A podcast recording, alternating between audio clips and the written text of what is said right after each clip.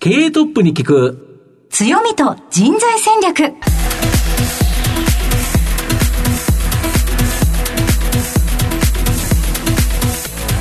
毎度相場の福の神こと藤本信之です。アシスタントの飯村美希です。経営トップに聞く強みと人材戦略。この番組は相場の福の神藤本信之さんが注目企業の経営トップや人材戦略を担うキーパーソンをゲストにお迎えしてお送りします企業を作るのはそこで働く人ということなんですがゲストには毎回事業戦略上独特の強みとその強みを生かすための人材戦略じっくりとお伺いしていきます。この後早速トップのご登場です。この番組は JAC リクルートメントの提供でお送りします。経営トップに聞く強みと人材戦略。経営トップに聞く強みと人材戦略本日のゲストをご紹介します東証プライム上場証券コード7038フロンティアマネジメント代表取締役社長大西翔一郎さんにお越しいただいております。大西さん、本日どうぞよろしくお願いいたします。よろしくお願いしよろしくお願います。では早速ではありますが、フロンティアマネジメントの事業内容のご紹介をお願いいたします。2007年に会社作ったんですけど、あの、簡単に言うと、このコンサルティングですね、それからまあ事業再生の仕事、それから M&A の仕事という、まあその企業に対するソリューションを幅広く持っている、まあこういう会社として作っております。まあ最近は投資事業も始めています。よくこう、わかりやすい説明で言うとね、あの、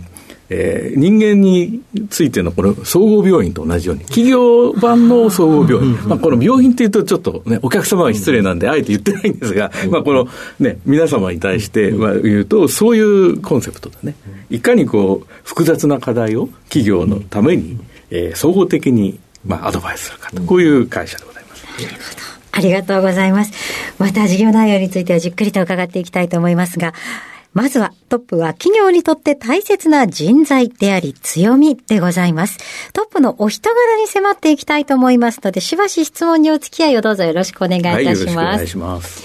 では、大西さん、生年月日を教えてください。1963年の9月25日になります。はい。現在おいくつでしょうか？えっ、と、60歳になったばかりです。ご出身はどちらでしょうか？えっ、と、生まれは東京ですね。学校やご進学先などもずっと東京ご出身のところでしたか？はい。筑波大附属、まあ、あの、小学校から高校ですね。そうですか。まあ、今、あの、ね、あの、秋篠宮さんのお子さんがね、高校にいらっしゃる。あの、あの学校って言った方が分かりやすいかもしれませんが、まあ、そこで小学校からずっと過ごしてましてですね。はい。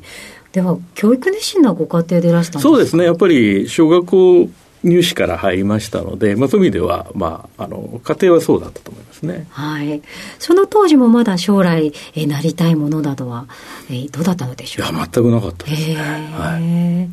い。あの、ビジネスマンなのか、ええ起業家なのか、事業なのか、そのあたりも特になくですか？ええあのまあ、父親が弁護士ではあったんですけど、まあ、父親は実はあの高校の時にね、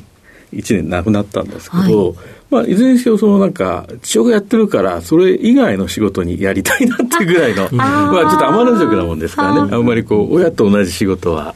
好きじゃないという、まあ、こんなような感じで、まあ、だからといって勉強をそんなにしてたわけでもなく、はい。まあ、普通に過ごしてましたね。はい。あの、父様とせっかくなら違うことをやりたいというふうにあのおっしゃっていらっしゃいましたけれど、はい。それでもご進学されたのは、早稲田大学の法学部でいらっしゃいますそよね。れもですね、いろいろ経済学部とか文学部といろいろ受けて、はい。まあ、その中でいくつか受かった中で一番家に近かったんで、まあ、こんなこと言うとちょっと早稲田に怒られちゃうかもしれませんが、まあ、そんなようなことでですね、はい。まあ、あの、早稲田の法学にえー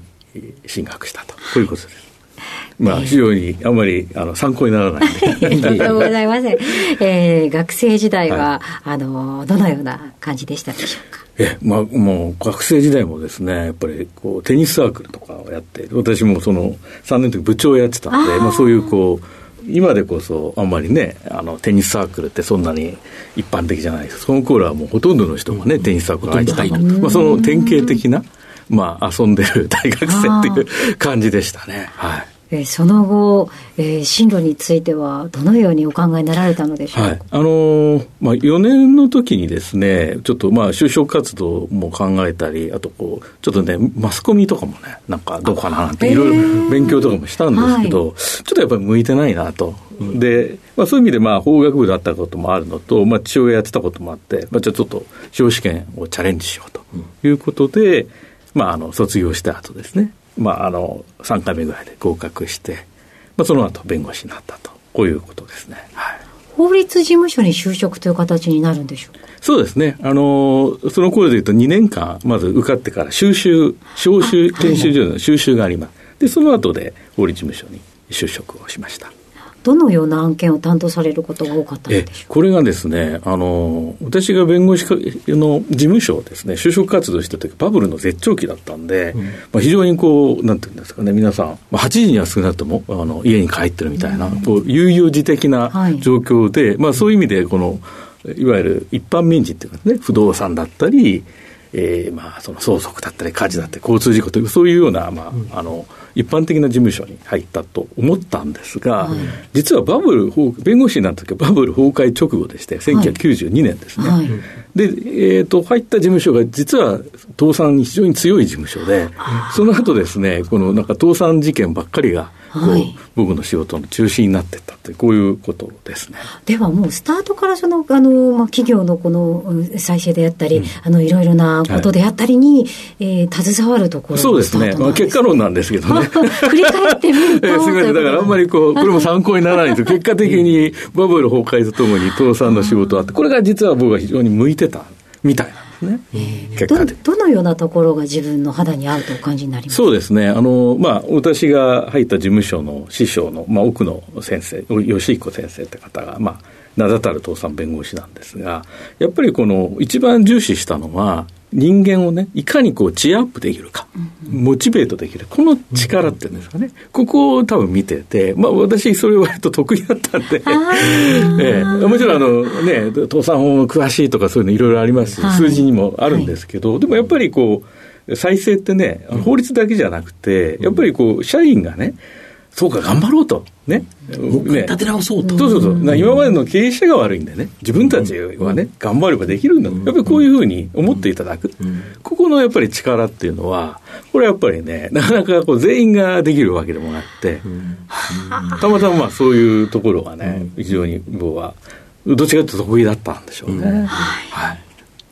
えその後、その法律事務所ではどのくらいお勤めだったのでしょうか？あの11年間勤めまして、いろいろ大型の会社構成とかですね、はい。えまあ、そういうものを会社3件ぐらいやったりとかですね、あの今でいう民事再生とか、い。ろんなもう、とにかくたくさんの倒産事件を担当してきました。はいその後転職をされるんですよね。えあのまあ、転職といいますか、あのまあ、産業再生機構っていうのがね、はい、2003年にできました。これはまあ国家組織で、ちょうどその、うんえー、っと小泉政権の時に不良債権の早期処理ということで、まあ、できた国家プロジェクトで、私もその法的な再生では、その時代ではかなりこうやってた側なんで、まあ、でもこういう、なんていうんですかね、国がやる、その、えー、いわゆる私的整理の世界ですね。はい、まあ、法的整理というと、その、なんか破産だとか、民事再生とかってことで、まあ、債権を全部一旦棚上げにするんですけど、私的整理というのは金融機関だけで話し合いで解決するという、こういうような手続きで、まあ、これを国家的に推進していこうというと組織で、まあ、非常に私は関心があってですね、まあ、転職というより、この事務所に相談して、ちょっととにかく行きたいんで行ってこいと、あの戻るつもりで行きましたね。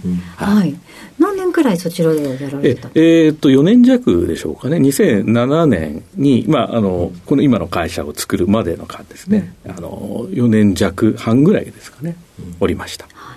そこの中での案件というのは、例えばどのようなものがはい。まあ、産業再生機構の中で、はい、私も4件あったんですけど、まあ、代表的な案件としては、金棒だったり、大英ですね。はい。ですよね。はい。この2件は、あの、フロンテマネジメント共同でね、松岡って人間立ち上げたんですが、人間と一緒にやりましたね。はい。そのこの現在の会社を立ち上げるにそうですね。はい。まあ、あの、立ち上げるきっかけっていうのはやっぱりあれでしょうかね、そこのやっぱりチームというかね、仲間と、やっぱりここでの、なんていうんですかね、産業再生機構での経験、これをやっぱりなんか活かせないかなと。法律事務所戻っちゃうとね、なんか、もしかしたらね、5年、10年後にね、あ、なんかあの時は良かったね、みたいな、過去の思い出なんだけど、ここでやっぱり培ったことをね、もっと民間でもなんかやっていくっていう、こういうようなところの意義というかですね、まあそういうのは使命があるんじゃないかなという、まあ勝手に考えてですね、まあ作ったという、こういうことです。あそこでのチームの出会いっていうのは結構な大きなことなんですね。すね自分だけじゃできなかったです。あありがとうございます。えさて、現在までたどり着いてまいりました。皆さんにはどのように伝わりましたでしょうかこの後は、組織の強みと人材戦略に迫っていきます。経営トップに聞く強みと人材戦略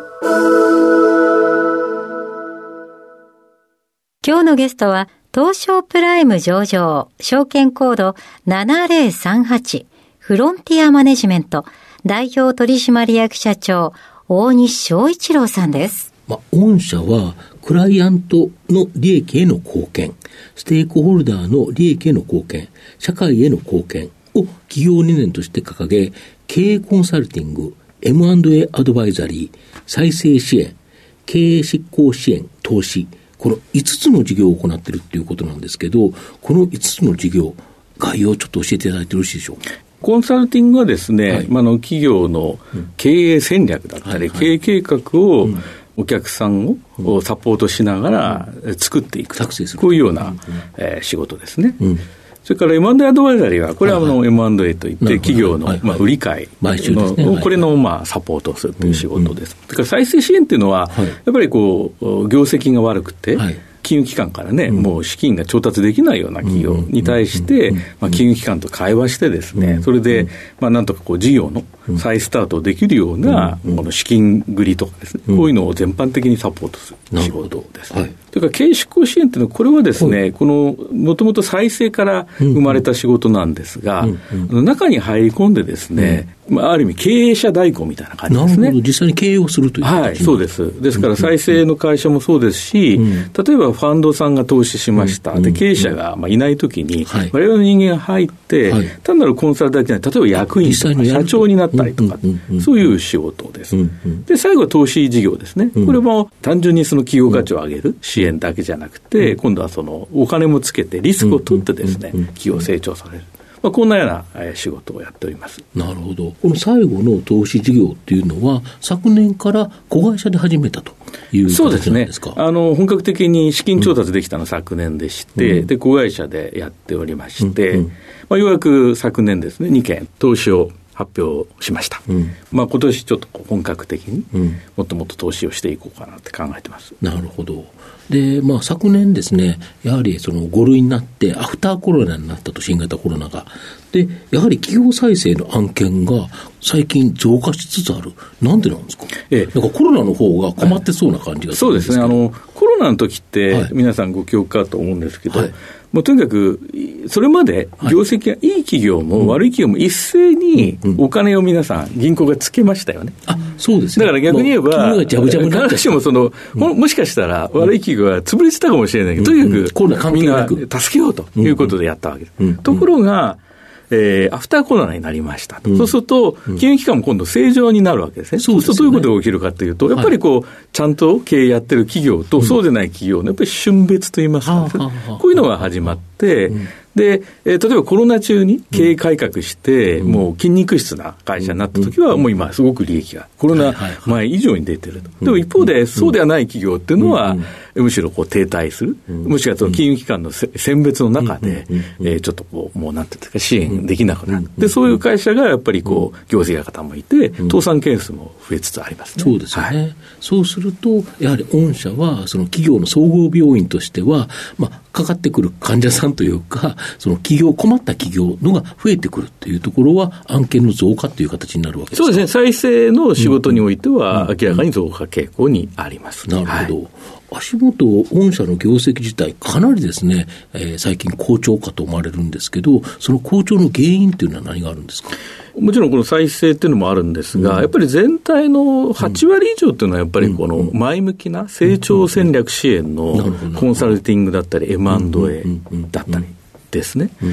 例えば最近ですと、やっぱり為替の問題だとか、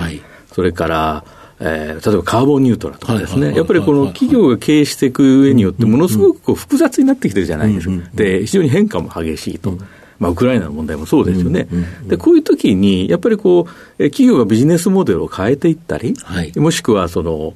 まあ、いろんな規制に対応していくっていうところ、うん、なかなかですね、うん、それぞれの企業のマンパワーだけでできないような時代になって、難しいですよね、はい、でそういう時にこそ、なんていうか、外のやっぱり専門的なえー、ファームですね、うん、が、そのお手伝いをしてですね、うん、やるし、まあ、われでしたら、やっぱりその、例えばビジネスモデルを変えるときに、一緒に中に入り込んでお手伝いしたりとか、まあ、そういう意味での、なんていうんですかね、この変化が激しい、複雑な時代に、われわれはあったこう業態なのかなと。まあ、こういうことで、多分仕事が増えてるのかなと思ってますね、はい、今後の御社の成長を引っ張るもの、なんでしょうか？はいあのこれは一つの軸じゃございません。あのまず、まあ、もちろん再生もあるんですけど、うんうん、やっぱり今ですと、なんていうんでしょうかね、これデジタル社会じゃないですか。はいはい、でデジタルも、われわれ単純にそのなんか、えー、SE の人を愛してね、あのシステム作って収めるんじゃなくて、今度こう、やっぱりこうデジタル化するためには、どういうところでデジタルを使うかっていう、このビジネスの検証がいるんじゃないですか。結局、デジタル化しても使われないパッケージ作ったって意味ない。はい、そこでのデジタルのどう導入していくかと、この辺のコンサルですね。でしかもそれは、えー、場合によってはうちの人間がハンズオンで入り込んでやっていく。IT 人材って今、どこも取りづらいですよね。そうですよ、ね、こういうところも補完しつつ、やっぱりデジタル化をサポートするともあるし、あともう一つ伸びてるのは、あの、うちの中で企業価値戦略部って言うんですけど、最近、あれですよね、あの、上場会社でも、例えば PBR1 倍以内の企業が多いんで、これをね、あの、どうしようかとかね、まあ、いろんな意味での、このガバナ、コーポレートガバナンスの強化とか、えある中で、やっぱりその、単純に売上利益を増やしましょうってわけじゃなくて、それをこう、どう株価につなげていく。要は、市場に評価される経営戦略をどう取るか。まあ、こんなようなことをやってる。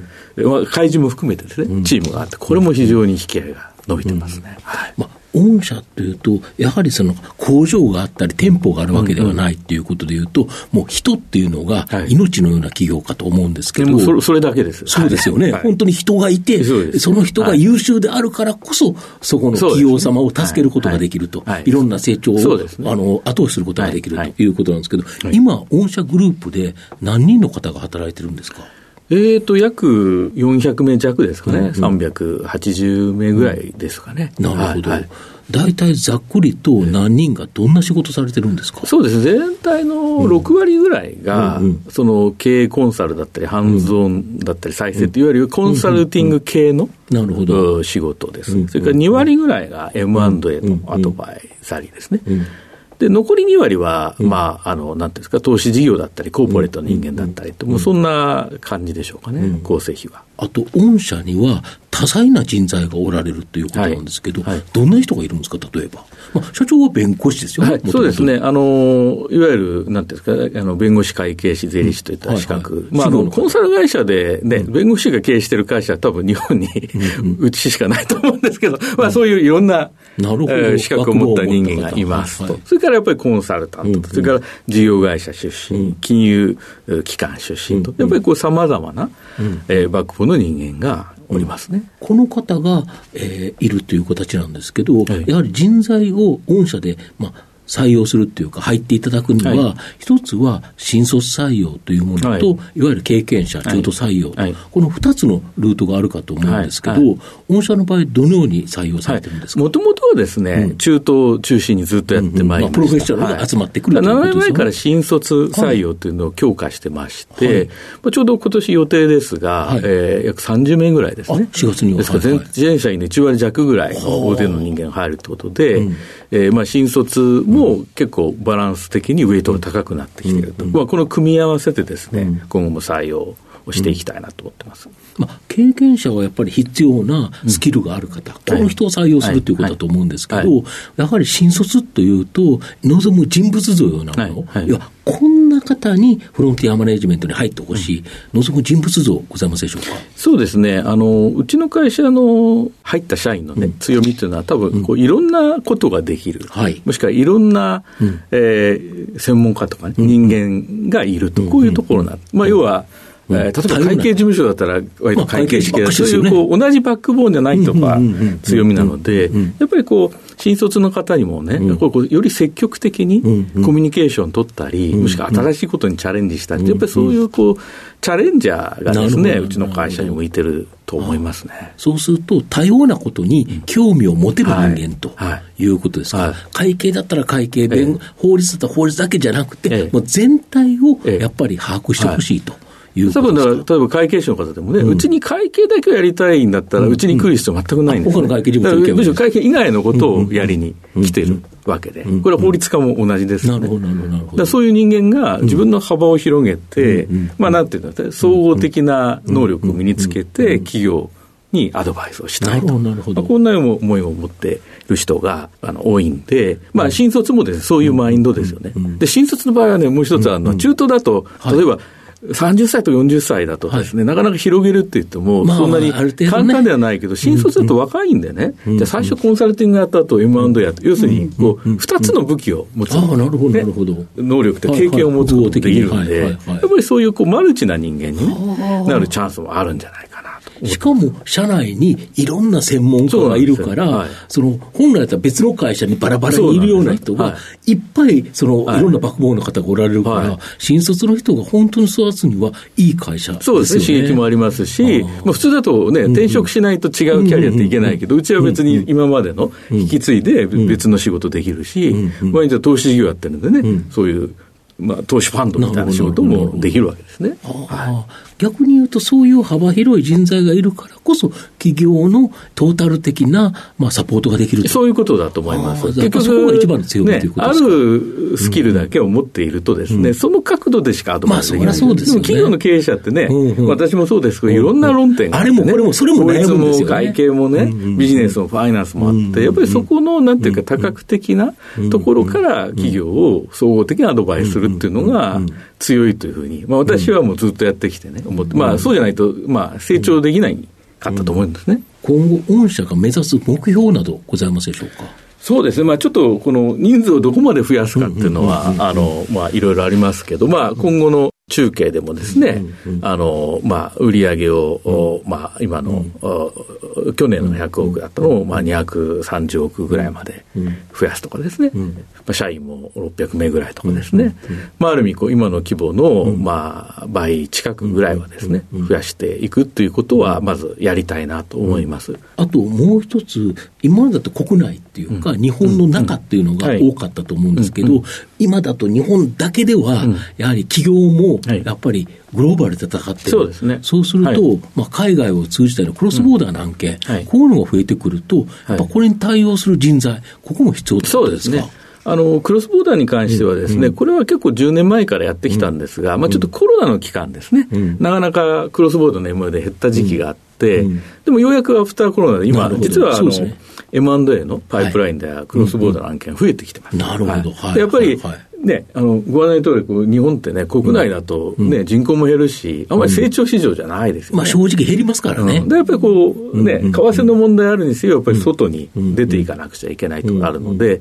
われわれあの、例えば大手の証券会社と違ってですね、いわゆるクロスボーダーの M&A のミッドキャップですね、企業価値、いや、もしくは株式価値で言えば数十億から数百億前半の、なんだってんですかね、お手頃なサイズの案件をやる、まあ、ファームとして、これはね、結構そんなにないんですよ。そうですね、でかいのをやるから、いのはあって、それは僕らがやりますよね。で、でも、あん。まりちっちゃいのだと、やっぱりその海外までやってちっちゃい規模だとちょっとしんどいですよね。だから中堅企業さんが M&A やるにもちょうどいいし、逆に大手企業さんもね、そんなに慣れてない企業さんであれば、ちょっとね、仮に失敗しても、なんかね、そんなになんか全体が傷まないような、まあそういうサイズの案件のニーズがあって、ここをね、われわれはまあ、えー、引き続きですね、徹底してこう広げていくチャンスがあるんじゃないかと思っておりますね。なるほど。はい、この御社の社名、フロンティアマネジメントって、なんかいい言葉なんですけど、ありがとう。これ、どこから来たんですか？あのまあ、あの社名の時を決める時もいろいろあったんですけどね、うん、まあ、私がの、なんていうか、理解では、やっぱりこう、えー、企業とかもずっとね、うん、えー、10年、20年もやってですね、ある時に、私はフロンティアって言葉はね、はい、まあ、いろいろフロンティアスペースだと、うちはかなりチャレンジじゃないですか。だから、社名を言うからね、常に仮にね、どんなに成功しても、うん、飽くなき挑戦しなくちゃダメだよという、こういう意味を持たせたかったんです。ね。要するに終わりはないと。ね。企業も、だってここがゴールだと思ったらもうあと衰退するだけですそうですね。御社もプライムまで上がったから、ここが終わりって言われたら、終わりだったらもうそれ衰退するだけ。それよりもっと成長していく、だからやっぱり常に、えチャレンジをしていかなくちゃいかんよっていう名前をですね、ここに私自身は込めたつもりですけどね。なるほど。まあ、この番組、お昼の放送してるんですけど、はい、社長、ランチって何を食べることが多いんですか、はい、コンビニの弁当ぐらいでですね、あんまりちょっとしっかりしたものは食べてはいないんですけど、うん、まあでもやっぱり、あの結構ね、仕事柄会食とか多いもんですからね、はいはい、その辺は。あとね、昔からね、私、まあ、弁護士時代からね、うん、あのお昼の時間10分で食べますんで、結構もうノンストップで仕事をするってことに慣れてきているんですけどね、ちょっとこの、なんか、ゆとりを持ったね、うん、こうお昼を食べられるような経営者になりたいなっていう、今全然できちなみにコンビニ弁当10分で食べるとしたら、何が好きですか？どうでしょうかね。もう、あれですよ、おにぎり系です。あ、おにぎり系ですか？はい、おにぎり系です。はい。では、藤本さん、最後の質問をお願いいたします。リスナーの方にですね、はい、何か一冊、書籍、本をですね、うん、お勧めいただきたいんですが。はい、そうですね、ここ最近印象に残ったもので言うとですね、うんちょうどあの、おあれですよね、稲森さんが先,、先日っていうかね、亡くなられて、で、ちょうどね、その似たような時期にね、このアントニオ猪木さん、私プロレスファンなんでね、亡くなられてね。で、実は、稲森さんの書籍の中で、燃える闘魂っていう書籍がご存知ですか？いや、知らなくてね、俺、アントニオ猪木かと思って読んだら、やっぱりこう、経営者たるもの、要するに、闘魂が、悪なき闘魂が経営者の一番大事なことだって書いたんです。要するに、常にこう、チャレンジして前を向く、戦う。どんな、要するに、経営って辛いこともたくさんあるわけですよね。でもそれは、とにかく、もう戦うしさ、ファイティングポーズが大事だと。いや、あの、もっとたくさんいろいろなこと書いてありますよ。だけど、やっぱりそういうことを言っていてね、もうこれはちょうどなんか、もうアントニーファンだったんだね。もう通ずるものがあってね、もう非常になんか印象に残るし、私もなんか、常にそういう投稿を持って、経営を続けていきたいなと、こういうふうに思ってる次第です。はい。ありがとうございます。改めまして本日のゲストは、フロンティアマネジメント代表取締役社長、大西翔一郎さんでした。大西さんありがとうございました。ありがとうございました。ありがとうございました。経営トップに聞く強みと人材戦略